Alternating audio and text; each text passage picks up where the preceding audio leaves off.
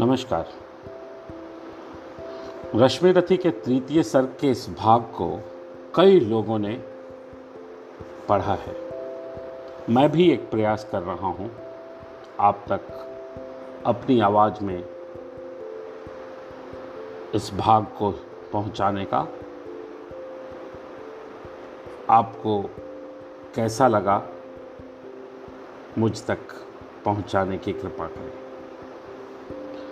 वर्षों तक वन में घूम घूम, बाधा विघ्नों को चूम चूम।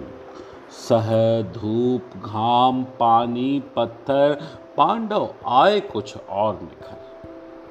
सौभाग्य न सब दिन सोता है, देखें आगे क्या होता है।